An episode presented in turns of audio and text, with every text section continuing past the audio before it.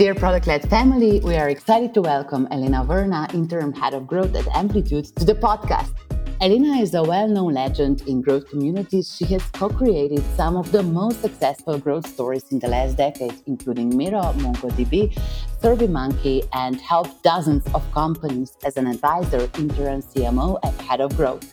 If you're not following her on LinkedIn yet, definitely start because her posts are just these incredible knowledge bombs that you should totally follow.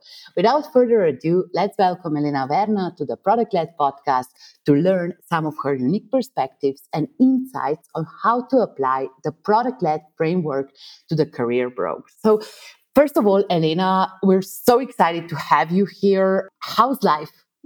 Thank you so much for having me. Life is great. I feel like I'm living the dream. So I'm very happy to be here and talk about super awesome topics that you put together. Alrighty.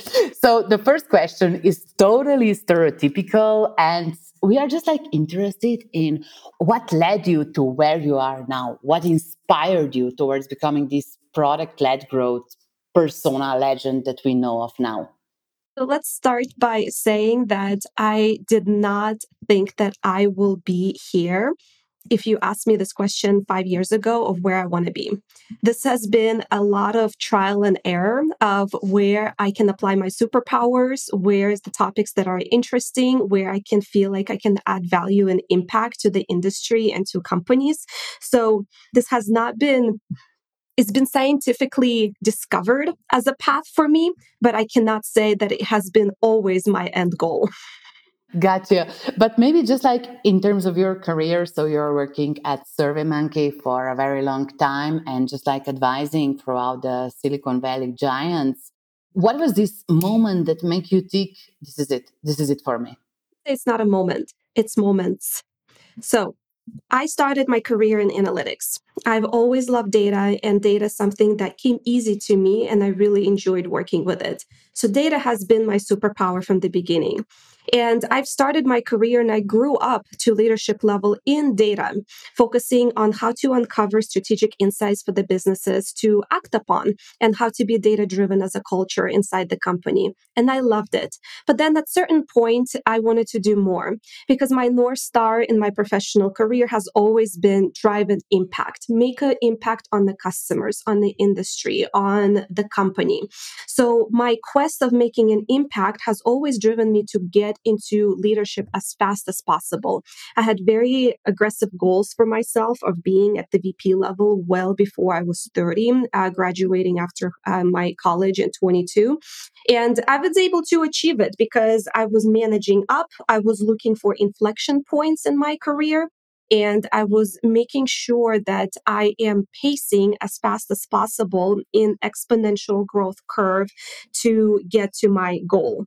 One of the things that I realize now, looking back at my career and some of the decisions that I've made, is that we as humans actually grow linearly. We're at the point A right now. We do have a point B as a goal for us, and that's a linear line that we are going up against.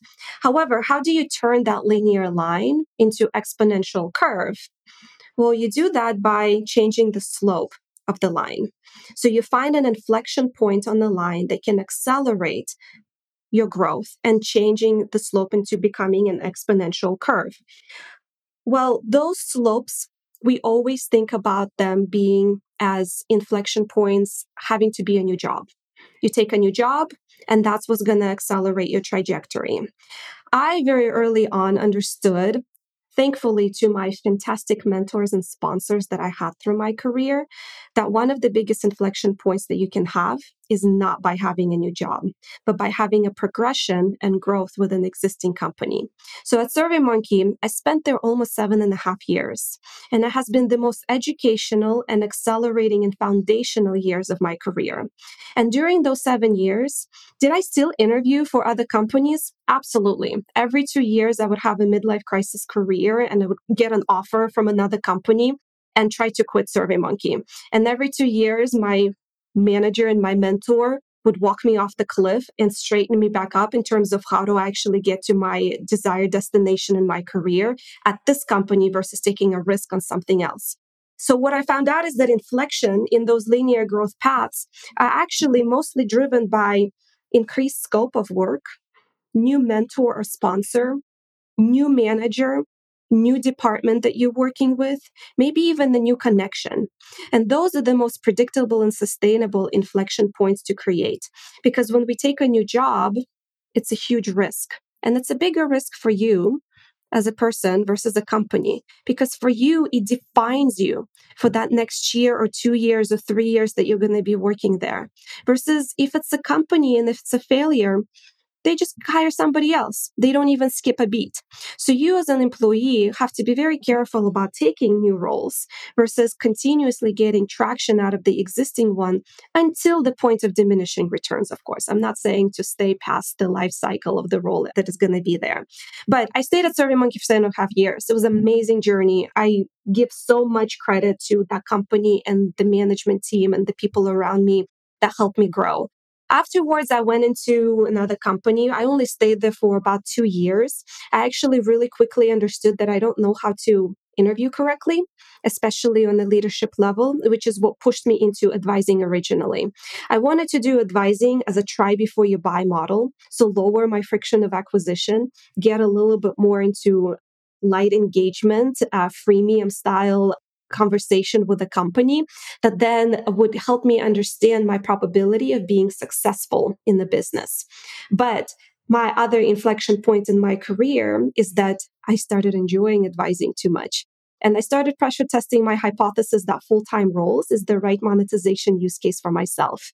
And really quickly, I realized that it may be not and i can actually create very successful career by doing advising the only piece that was missing for me in advising is the level of accountability that you have when you're actually leading the team I like to get my hands dirty. I like that crushing weight of accountability on my shoulders to live and breathe the problem. And advising helped me create a ton of frameworks of how to solve the problems, but I couldn't necessarily pressure test them because an advisor, I'm a coach. I'm not doing anything in the company myself. I'm influencing somebody and educating them on how to do it. So I t- started doing interim level positions as a means of really prototyping some of the frameworks that I create through advising and to get that fix of accountability, which is I'm as an operator at heart, continue craving.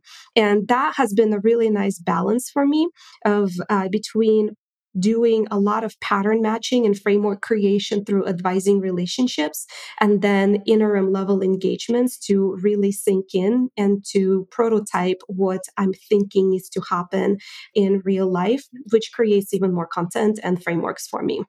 I love you for saying that because you're just like genuinely acknowledge how important it is to keep in touch with reality. So not as if we would be growth advisors who did something like 10 years ago and when we would still be selling those war stories or something like that. Uh, you really like to keep on track. So if we could kind of reverse engineer what you were saying right now if we could just like replicate like what were the, those fundamentals of your success what would you say to our listeners? Like, how can we do it? How can they replicate you, Elena Verna? You shouldn't try to replicate me. You should Fair. try to replicate the framework of how to grow your career. And the growth model for your career is shockingly similar to a growth model that you're probably trying to create for your company. So we don't need to reinvent the wheel here. We just need to spin things and position them in the right way. So let's first start with use cases any growth model needs to understand what use cases are you actually optimizing against. There's multiple use cases that exist for careers, and you need to be very clear and honest of which one you are in. So, a couple of the ones that I've noticed, one of them is prove it yourself use case. By prove it yourself use case, I'm trying to continuously drive more impact, and my titles are my grades for work well done. If I get a promotion, that means I've up leveled to the next level. I've proved myself and I'm able to operate on the bigger impact level. And by the way, I'm not talking about promotions necessarily on management. It can be principal level promotions as well of deepening your expertise in any specific area. That's a prove it use case. Then I see a lot of use cases after you get to a desired level that people graduate to let's do it again use case. So I am not a singular point of success. I'm a pattern and I'm going to do it all over again, but now starting at a much higher position at the new company. And I'm going to show that I can be successful again. I'm a pattern. I'm not a data point. That's the do it again use case. However, do it again use case can be repeated once for sure twice. Third or fourth time, it starts feeling repetitive. That's where a lot of people start graduating to other use cases, social good use case. Now, if they're going to do it again, it has to be attached to some mission, something where they're changing the world. They're doing something for the good of humanity, but there is giving back aspect to it.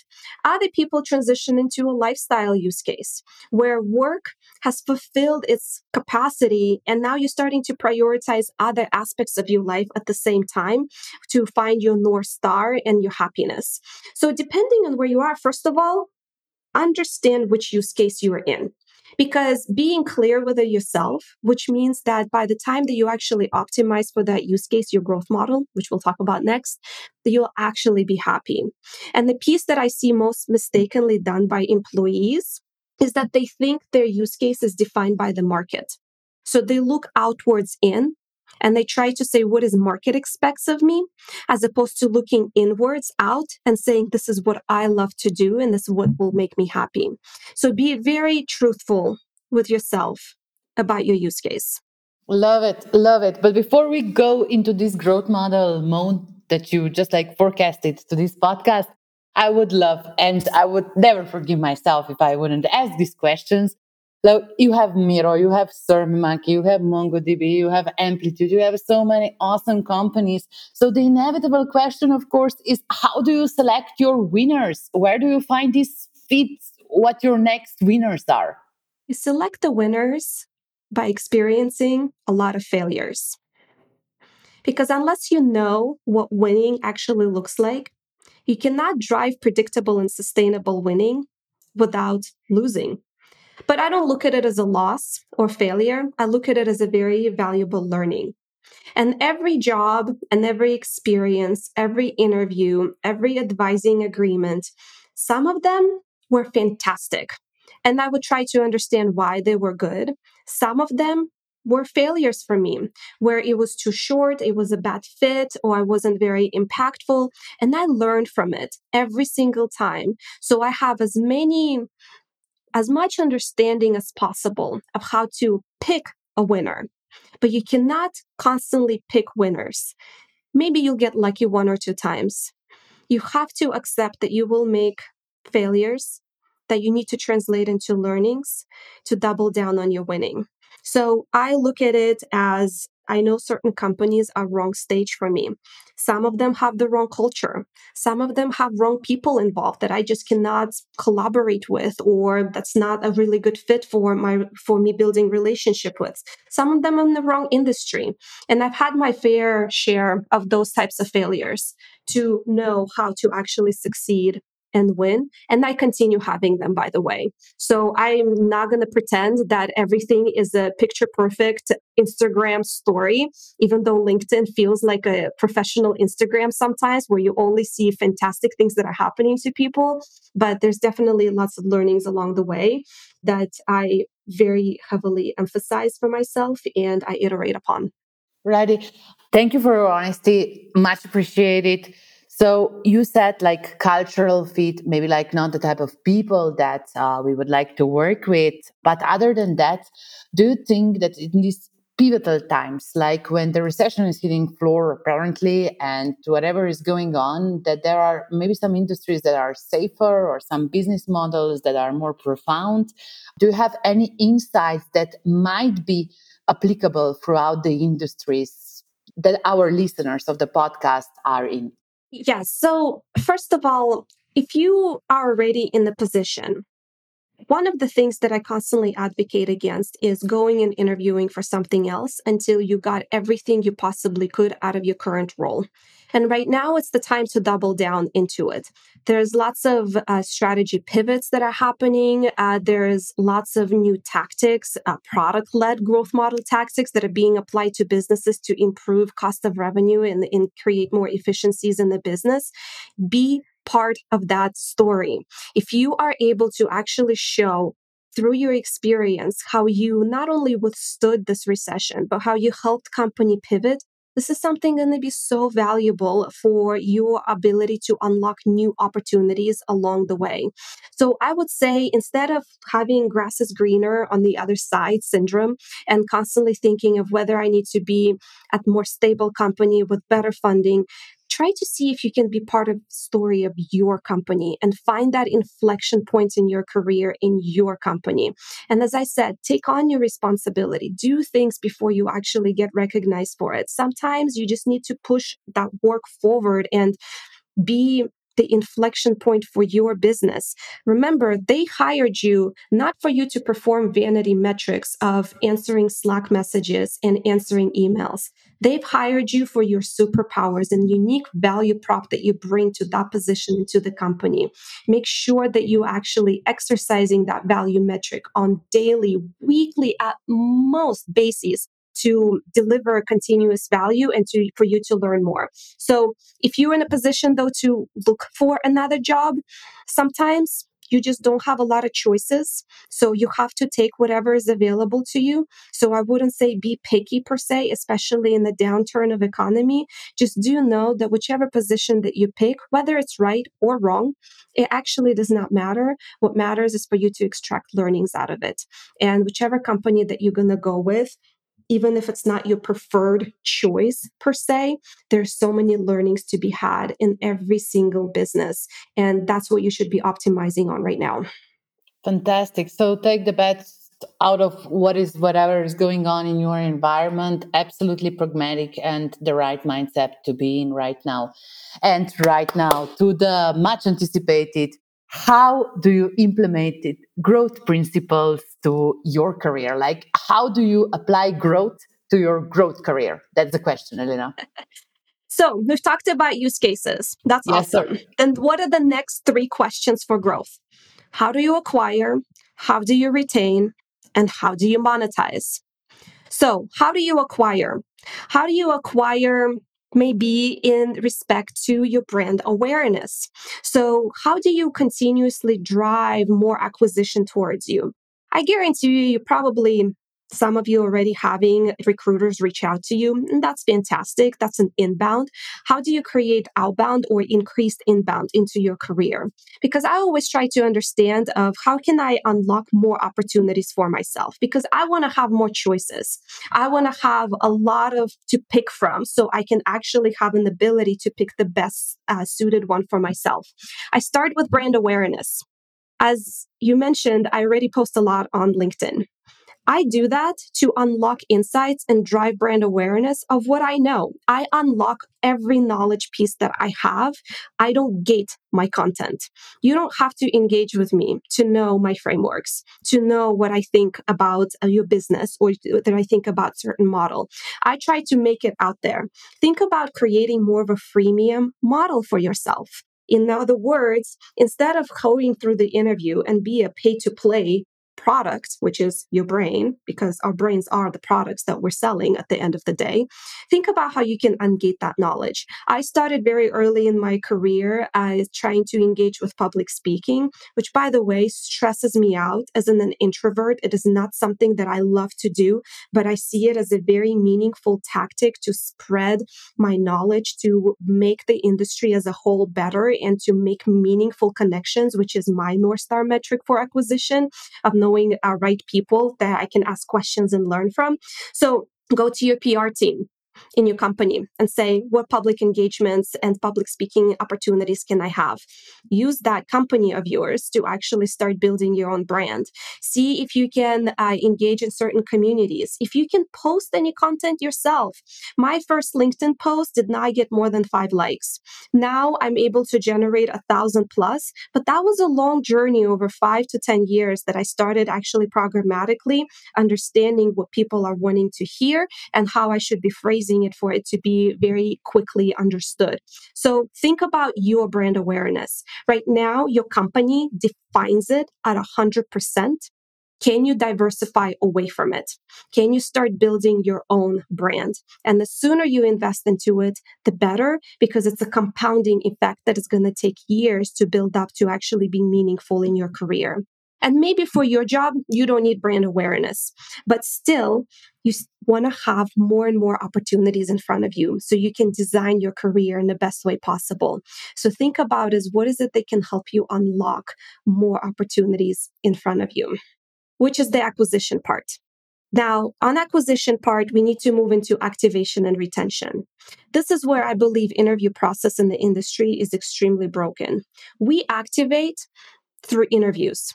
And that's a broken activation because everybody on both sides says that everything is unicorns, butterflies, and rainbows. Nobody talks about hard truth and about the problems that exist both on candidate side, because nobody is here is perfect, and on company side. Everybody lies to each other during the interview process on both sides 99% of the time, just to optimize for the contract signing. And that's very unfortunate because I believe that we should be optimizing for retention. And to optimize for retention, you need to know whether you can help solve my problems and I can help solve yours. But unfortunately, that's not the way that we operate. This is why, for the interviews for myself, I only do workshops now. This is something that I actually got introduced to at Miro, and I really enjoyed that interview practice. Where after meeting with a couple of people, just to understand whether you're in the right place and talking to them about the right position, you go into a workshop with a company and you actually have a brainstorming session of how to solve one of the current problems. And some people think about it of ah, I'm, I'm getting all of my knowledge and you're getting all of this information for free from me. I say exact opposite. You're actually getting down to the truth of whether this is the right match. And every single employee should try to push either on reverse interview, attend team meetings before you actually take the job, or go into the workshop with the team on something that they're solving with. De-risk your opportunity as much as possible of knowing your propensity to actually retain. So go as far past activation and hopefully in the first habitual loop and uh, well past aha moment as you possibly can with a company before you actually take the job. And then the last one is continuously building that core frequency of engagement. And remember, company does not hire you to answer emails company hires you to make an impact. So constantly think about your unique value add and your superpower and make sure that you're exercising it on daily, weekly basis. And if you're only able to see and do that on monthly, you're in a forgettable zone for the company. And when you enter forgettable zone for the company on the frequency of engagement, that's when you don't get new opportunities. You are potentially subject to not being a core pivotal point and pivotal employee for the company. And that's when all of the troubles start to begin. But it's very easy to get distracted by the vanity time that we spend on Slack, on email, just go on team meetings, on meetings. I don't know how many of you have calendars that are filled with meetings. Try to protect your time where you actually deliver value that you are learning from which moves us into monetization. And monetization is not something that you can experiment very easily with. Most of the time, our monetization models are full time monetizations. However, my adjacent use case of advising actually started over 10 years ago. I closed my first contracting gig, and it was a contracting, it wasn't even consulting or advising, when I was still a manager at SurveyMonkey many, many, many, many years ago. And I helped that company do some cohort analysis. I pulled some data out of their database and did some um, did some spaghetti retention graphs. And I started understanding whether that adjacent use case of monetization through consulting is something that is a valuable monetization model for me. And long and behold, now that's my only monetization use case. So it definitely evolved into something much bigger than it has. But I think that constantly seeing whether freelancing, whether you want to start your company or just a full time role is uh, the right monetization model for you, I would pressure test that assumption, especially as you grow in your career. Fantastic. I don't know how to comment on that. Like my first initiative thought would be that like interviews are like dating. So everybody can pretend to be normal for a couple yes. of hours, but try to spend like two days with them, like a weekend break. Things get sour. Things cannot yes, be so perfect absolutely. anymore. so love that idea about the monetization though, because I know from your work record that you are very, very, very committed to your role. Like, you know, we have like Elena from Miro period. Now we have Elena from Amplitude period. And like it seems, at least like from the outside, that once you're into it, you are in it to win it. So how do you make it happen? How do you make those commitments? How to like constantly deliver on your promises to make such a majestic trajectory in career of yours? So one of the biggest learnings that I've had, especially after going into advising, that the limiting factor, and this applies to anybody, is just I realized it much later in my life, is your ability to context switch. If you attack every single problem as a single point that needs to be completely resolved from start to finish in some unique, authentic way, it's incredibly difficult to solve many problems at the same time. It's incredibly difficult to teach somebody and influence somebody to solve it in a certain way. And it's incredibly difficult to justify of why this is the right solution. So, one of the biggest things that I focus on is creating frameworks to solve problems as opposed to coming up with pointed solutions. And even though I've been doing that intuitively for a long time, I never truly realized it also until I started getting a lot heavier engaged with Reforge. Why is Reforge so awesome for me? Is because it helps me think about each problem in the framework perspective, helping me get to a solution really fast by bypassing all of the patterns and understanding how to actually solve it at scale and how the solution applied to different types of problems and it gets me to just the last 20% of coming up with the unique plan of how to actually execute. And it saves me 80% of the time of figuring out how to even attack this problem. So I'm a big proponent of frameworks. I think frameworks is the only way to scale yourself. That's the only way I scale having so many advisory clients, which on average I have about seven to eight, even when I hold interim positions, because I look at the problem and I immediately think which framework can I apply to solve it and why is it the best framework? How far does it get me down into solution and how much adjustment uh, do I actually need to make to come up with final results? And that's the main thing that I teach and coach every single person that I work with as well of minimize context switching it's so hard on our brains. It's taxing, it's exhausting. Apply frameworks that are developed from patterns to come up with predictable and sustainable way for you to scale yourself. Absolutely fascinating.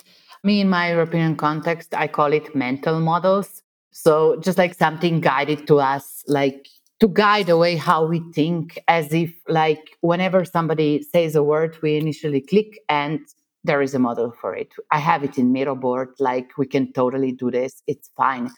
But just like in terms of capacities and just like this generosity of yours, for the lack of other words, how do you come up with these models? I mean, how do you create them? What's the creative process behind them? Reforge taught me how to come up with a lot of them because uh, when I was creating courses with them, that was a light bulb moment for me because I kept talking about examples from my experience of how I would solve certain problems. And on Reforge, they constantly ask, Well, give me another example, give me another example. And I'm like, Well, this is one, this is second, this is third. And they would come up with me and say, Well, you actually have a framework behind it, which to me was just an intuition but to them, when I repeated it as a pattern, they showed me that there is a framework. And that really shifted my view of trying to see the similarities in the problem solving and come up with the framework behind it, as opposed to focusing on specific details of the problem. So every single day that I work, and this is my value metric, by the way, to create frameworks out of the patterns, because that's what propels uh, me to be an effective advisor. That's what I think that we need to have better understanding and visibility of as a field because then we can grow faster, we can innovate faster as opposed to s- solving one specific issue at a time and sometimes getting it right, sometimes getting it wrong, and focus on evolving the frameworks as opposed to coming up with pointed solutions. And don't get me wrong, sometimes pointed solutions are amazing and you might get lucky and you might succeed, but I'm optimizing towards creating predictable and sustainable growth for myself which is very much framework related. So I, on my free time, when I go running, when I go to my CrossFit gym, all I'm thinking about is what are those patterns? Because it feels like I'm doing the same thing over and over again. How can I pull up and create a diagram in Miro for it uh, and plug in the data, let's say from Amplitude in it, and then understand and share it with others and see if they react and they find it as valuable as I do. As I listen to you, the way how I understood, it's a little bit of an evolution. So first you have mm-hmm. to understand the data, like what is going on. Then you have to have like legit use cases, right? So something that is worth implementing sure. and you have like a legitimate sample in order to test something. And once something is like starting to be repeating itself, you can like recognize it as a pattern and then you can like kind of evaluate to the frameworks to this like higher stage of enlightenment that we were just talking about is that so or is it not a linear process no absolutely you summarized it beautifully i would only say that i'm sometimes triggered to actually come up with a framework when I'm being asked the same question about how to solve something over and over again. And that to me is the biggest moment to say, it's time. Like I cannot continuously come up with a answer for this. I need to come up with a framework of how to solve it. So I look at myself repeating when I'm, and then when I'm repeating myself, I need to step back and come up with something better explanation because I'm doing too much pointed solutioning, which is most likely has something very common in between all of the problems, anyways. Well, then another measurement of success that you and I like we spent like decades in the industry already so whenever we start repeating ourselves, that means that we definitely have to publish something about this, right? exactly, exactly, exactly. I have a rule of three. If I repeated my three times, it's going up on the LinkedIn or on the Reforge. It has to go somewhere. love it, love it. But you know how it resonates? Like I won't be like name dropping or something like that, but I was at one of the European capitals, and the guy that I had a dinner with, he's a very well known head of growth at a company that we probably both know. And he just like screenshotted me like one of your models, one of your mental models in Miro. And she said, This is the best way how somebody ever represented growth. And just like the magnitude of it, like what made your brains viral is the question that I'm trying to address to you. So, how is it resonating so beautifully throughout the industry? Because, lady, you became one hell of an influencer by now. Well, I don't see myself as an influencer. Yeah, but, but you thank are. you for kind words. I think anybody can be an influencer. You just have to put yourself out there because the problems that you are solving today in your job, in your company, I guarantee you, many, many other companies are facing the same issues. There's definitely an 80 20 rule where most of the work that we're doing will be applicable to 80% of the companies. The problem is that we're all afraid of actually publishing it. Even I have sometimes well, I shouldn't say sometimes, I all the time come up with a thought and I'm like, no, nobody's going to want to see it. Or I don't know if this is going to resonate. What if somebody's going to break it down and not like it? And I have that insecurity about myself. And I push myself through it and say, no, let me put it out there. Let me actually get a reaction. Sometimes it will hit, sometimes it will miss. I have posts that are miss, and that's okay. I still enjoyed at least going through the process of coming up with some of the patterns behind it. And it bettered me as a person, even if it was potentially too pointed or maybe not encompassing enough.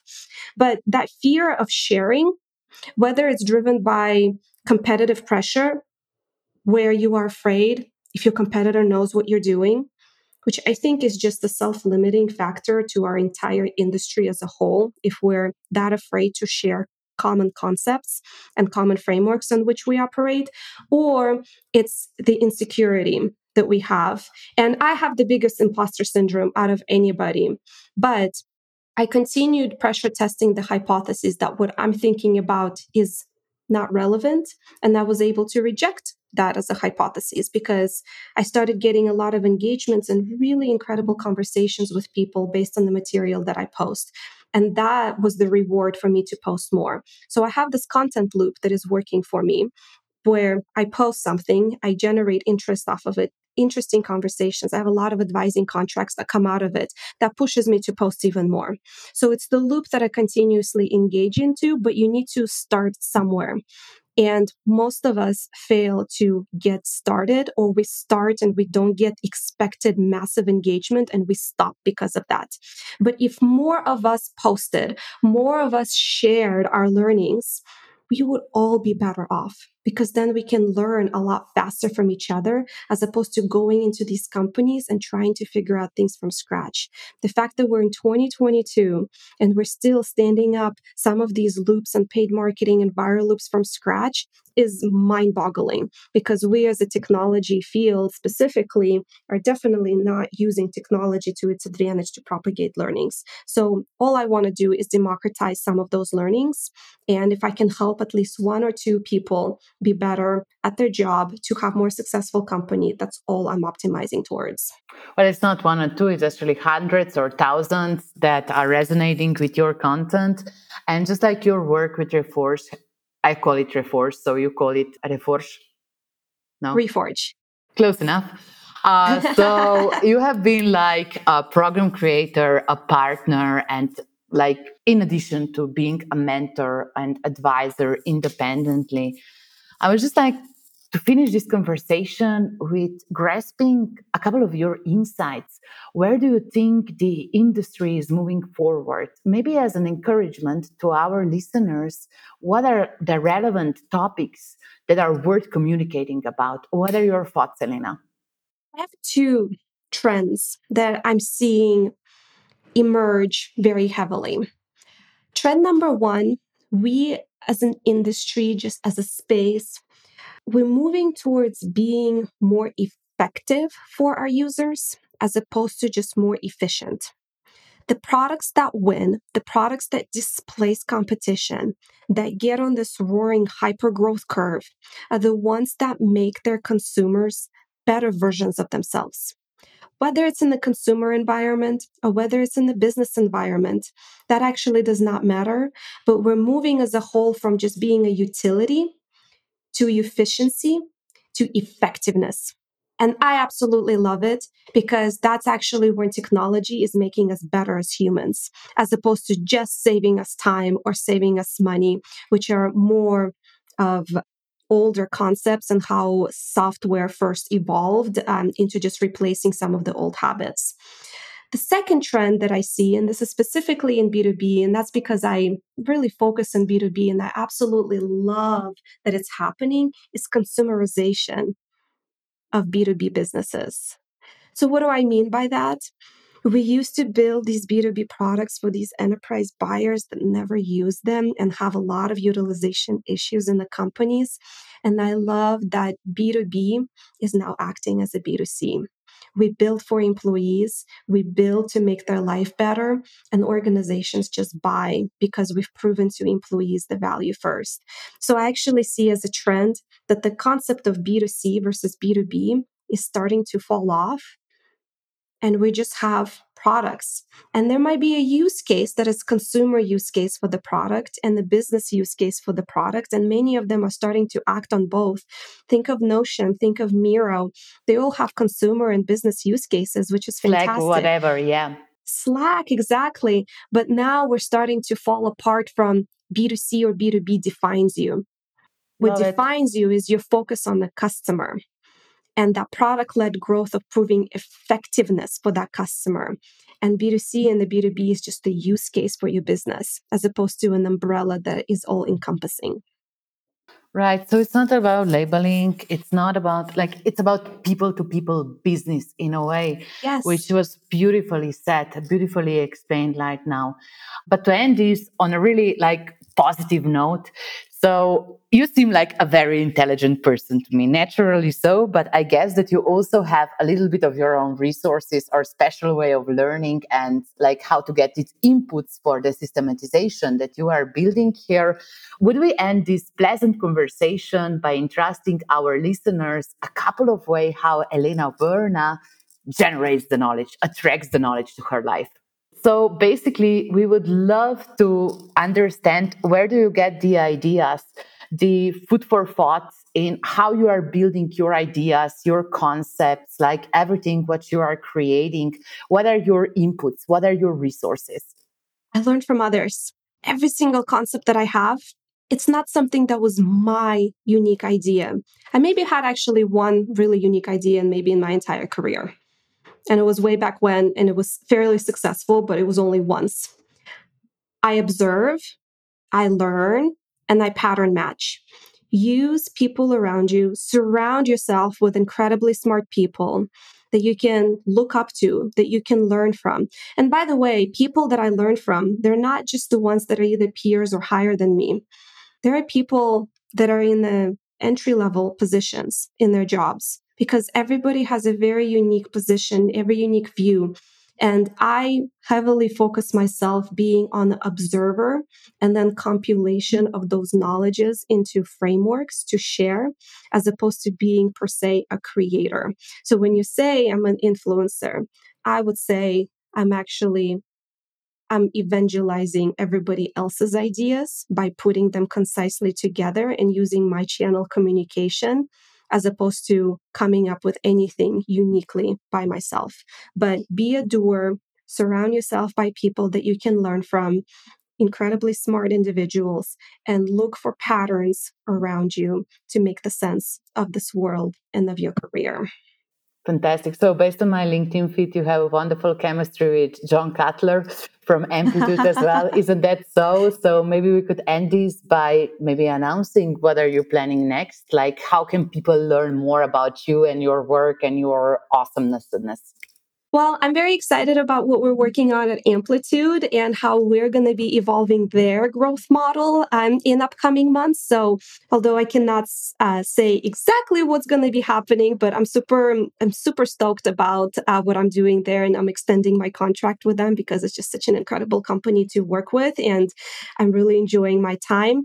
But overall, I'm going to continue uh, down my path of understanding what does product-led sales mean, what does the growth models for B2 B2B mean and how to actually create product led businesses um, that are employee focused in any industry and in any capacity possible. I love what I do. I feel incredibly fortunate that I found such an interesting niche for myself and I'm continuously drilling into it. Fantastic. So follow Elena on LinkedIn. Definitely follow up with Amplitude content. Uh, like our friend, a lot of our friends, like uh, John Cutler, is with the company. They have an incredible knowledge base. I definitely recommend that resource for your personal learning as well. But for everything else, thank you so much for listening to us right now, to listening to this episode. And I can't wait to continue the conversation with the links that we posted under this episode. Elena, you have been a legend, a rock star, and my forever role model for conducting this interview. Thank you so very much. Thank you for having me. I really appreciate it. Have a wonderful rest of the day. Thank you. Ciao. Thank you for listening to the Product Led Podcast. If you found this episode helpful, please share it with a colleague or friends you know who might benefit.